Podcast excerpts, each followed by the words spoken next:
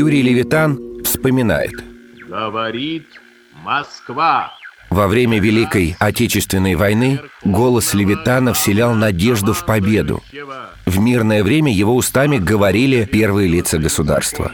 Без Левитана не обходилась ни одна трансляция парада на Красной площади.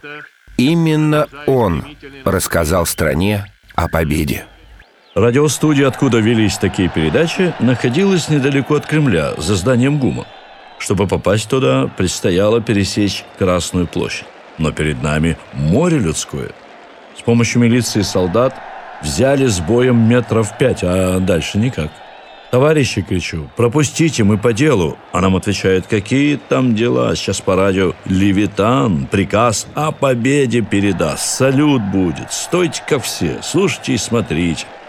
Ничего себе совет, но как быть? Если пробьемся дальше, в такое плотное окружение попадем, что не выберемся. И тут нас осенило.